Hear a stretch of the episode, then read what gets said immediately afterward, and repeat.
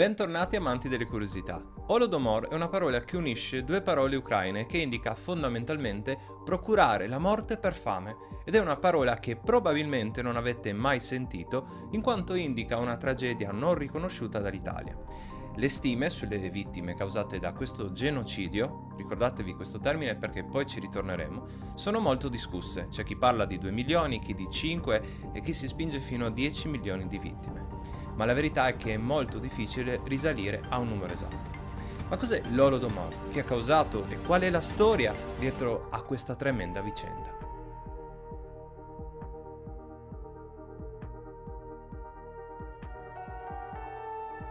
Dunque, come sempre, diamo un luogo e un tempo. Sebbene l'Ucraina infatti fu il paese più colpito, furono in realtà toccati numerosi territori affacciati sul Mar Nero. Il tempo invece sono gli anni 20 e 30 del Novecento. Dopo la Prima Guerra Mondiale l'Ucraina si era dimostrata per quello che passerà alla storia come il granaio d'Europa, un nome che in questo periodo, ahimè, viene citato molto spesso. Sono anni di cambiamento per l'Unione Sovietica che sta cercando di attuare una rivoluzione sociale ed economica per il paese, andando in primo luogo a industrializzare la nazione, che in pochi anni dovrà fare balzi da gigante per rimettersi in pari con gli altri stati. Ora, per capire meglio i motivi della tragedia, devo però presentarvi una figura, facendo un ulteriore passo indietro. La figura è quella dei kulaki, una figura nata nei primi anni del Novecento a seguito delle riforme agrarie della Russia in merito alla distribuzione delle terre. Tale riforma prevedeva che le terre dello Stato potessero essere date in concessione ai contadini solamente attraverso un pagamento, Ora capite bene perciò quale situazione si andò a creare.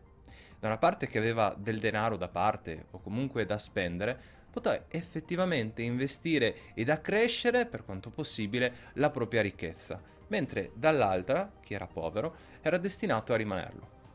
Questo fece sì che si creassero due categorie di contadini, da un lato quelli più poveri, i combedi, e dall'altro, per l'appunto, i kulaki. Tuttavia, lo storico francese Nicolas Werth sottolinea che per essere classificati come kulaki, e qui cito, bastasse l'utilizzo di un operaio agricolo per una parte dell'anno, il possesso di macchine agricole un po' più perfezionate del semplice aratro, di due cavalli e quattro mucche. Quindi insomma per essere definiti dei kulaki non bisognava per forza essere il briatore di Russia. Ma ad un certo punto le cose cambiano e nella seconda metà degli anni 20 l'Unione Sovietica, come anticipato, cambia rotta e decide che non gli va più bene l'idea di avere tanti piccoli imprenditori agricoli, ma che bisogna, e qui introduciamo un altro termine, collettivizzare. Con la collettivizzazione è la fine della proprietà privata e dello Stato che da ora in poi dovrà gestire le fattorie creando delle cooperative agricole, i kolchots o delle aziende di Stato, i softchots.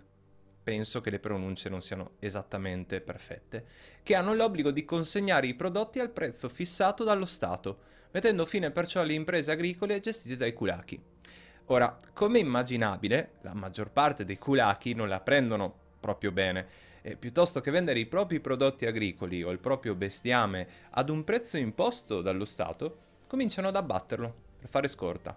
Per esempio, tra il 1928 e il 1933 il numero dei cavalli si riduce da quasi 30 milioni a meno di 15, mentre il numero dei montoni e capre diminuì addirittura da 147 milioni a 50. Resosi conto che la collettivizzazione non sta funzionando, il regime comunista perciò decide di intraprendere delle misure drastiche nei confronti dei kulaki, inviando funzionari per reprimere la rivolta spontanea, introducendo pene gravissime per chi si nasconde, o meglio per chi nasconde il cibo destinato allo Stato, ma soprattutto cercando di dipingere i kulaki come dei ricchi privilegiati. Stalin dirà che per eliminare i kulaki come classe non è sufficiente la politica di limitazione e di eliminazione di singoli gruppi di kulaki. È necessario spezzare con una lotta aperta la resistenza di questa classe e privarla delle fonti economiche della sua esistenza e del suo sviluppo. I kulaki, che vengono sorpresi a stivare grano o altri generi alimentari, cominciano ad essere arrestati e deportati, assieme alle proprie famiglie, nei gulag, con stime che sfiorano i 2 milioni di deportati tra il 1930 e il 1931. Le azioni intraprese nei confronti dei kulaki prendono il nome di dekulakizzazione ed il motivo per cui vi ho raccontato la loro storia e della rivoluzione agraria è perché sono uno dei fattori, degli elementi fondamentali che portarono alla grande carestia che si abbatté tra il 1932 e il 1933 sui territori menzionati in precedenza sebbene non sia da escludere l'influenza di fattori naturali come la siccità. E vi anticipo da subito che questi sono tutti fattori che sono attualmente molto discussi. Nel 1932, con le pretese di grano e cereali assolutamente fuori dalla portata dei contadini da parte del regime, scorte peraltro destinate non appunto ai contadini, ma ai centri urbani, sede delle industrie su cui Stalin aveva disegnato il futuro dell'Unione, le zone rurali assistono per prime, appunto, ad una gravissima carestia che non fa altro che peggiorare la situazione, con i contadini affamati ed indeboliti che non riescono più a mantenere i ritmi degli anni precedenti. Così, nel 1933, la carestia giunge anche nelle grandi città. Sebbene la fuga di notizie all'estero viene chiaramente proibita, ciò che continua ad uscire paradossalmente sono proprio i cereali, che sono fondamentale merce di scambio per continuare a foraggiare, attraverso il denaro generato, lo sforzo industriale del paese. La carestia assume una linea a sinistra, per quanto possibile, quando viene impedito alla popolazione di comprare i biglietti per lasciare il paese, salvo in caso eccezionali, confinando così la popolazione dei paesi colpiti a rimanere a morire di fame nel paese e nelle città. Le persone cominciano a morire per fame tracciando la linea da seguire per i sopravvissuti, una linea triste perché in molti casi si vedono costretti ad episodi di cannibalismo e per le strade è cosa comune ritrovare riversi a terra bambini e adulti che hanno ceduto per lo sforzo prolungato. La crisi ha termine solamente nel marzo del 1933, quando le requisizioni di grano vengono sospese e nei villaggi torna ad essere distribuito il cibo necessario allo sforzo che un campo richiede. Cibo che viene requisito dai depositi dell'esercito.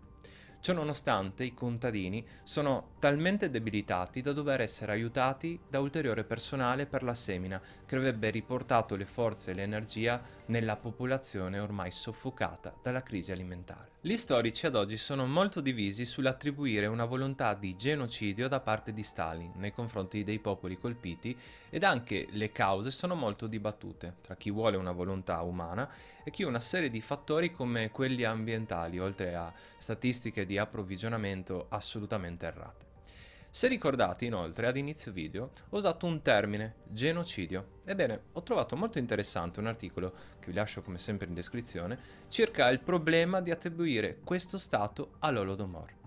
La vincitrice del premio Pulitzer, Anne Applebaum, spiega Ciò che accadde in Ucraina tra il 1932 e il 1933 coincide perfettamente con la definizione di genocidio di Raphael Lemkin, ma non può rientrare nella formulazione redatta nel 1948 con la Convenzione sul genocidio, in quanto l'Unione Sovietica contribuì alla stesura di quel documento in modo decisivo, proprio al fine di escludere l'olocausto ucraino.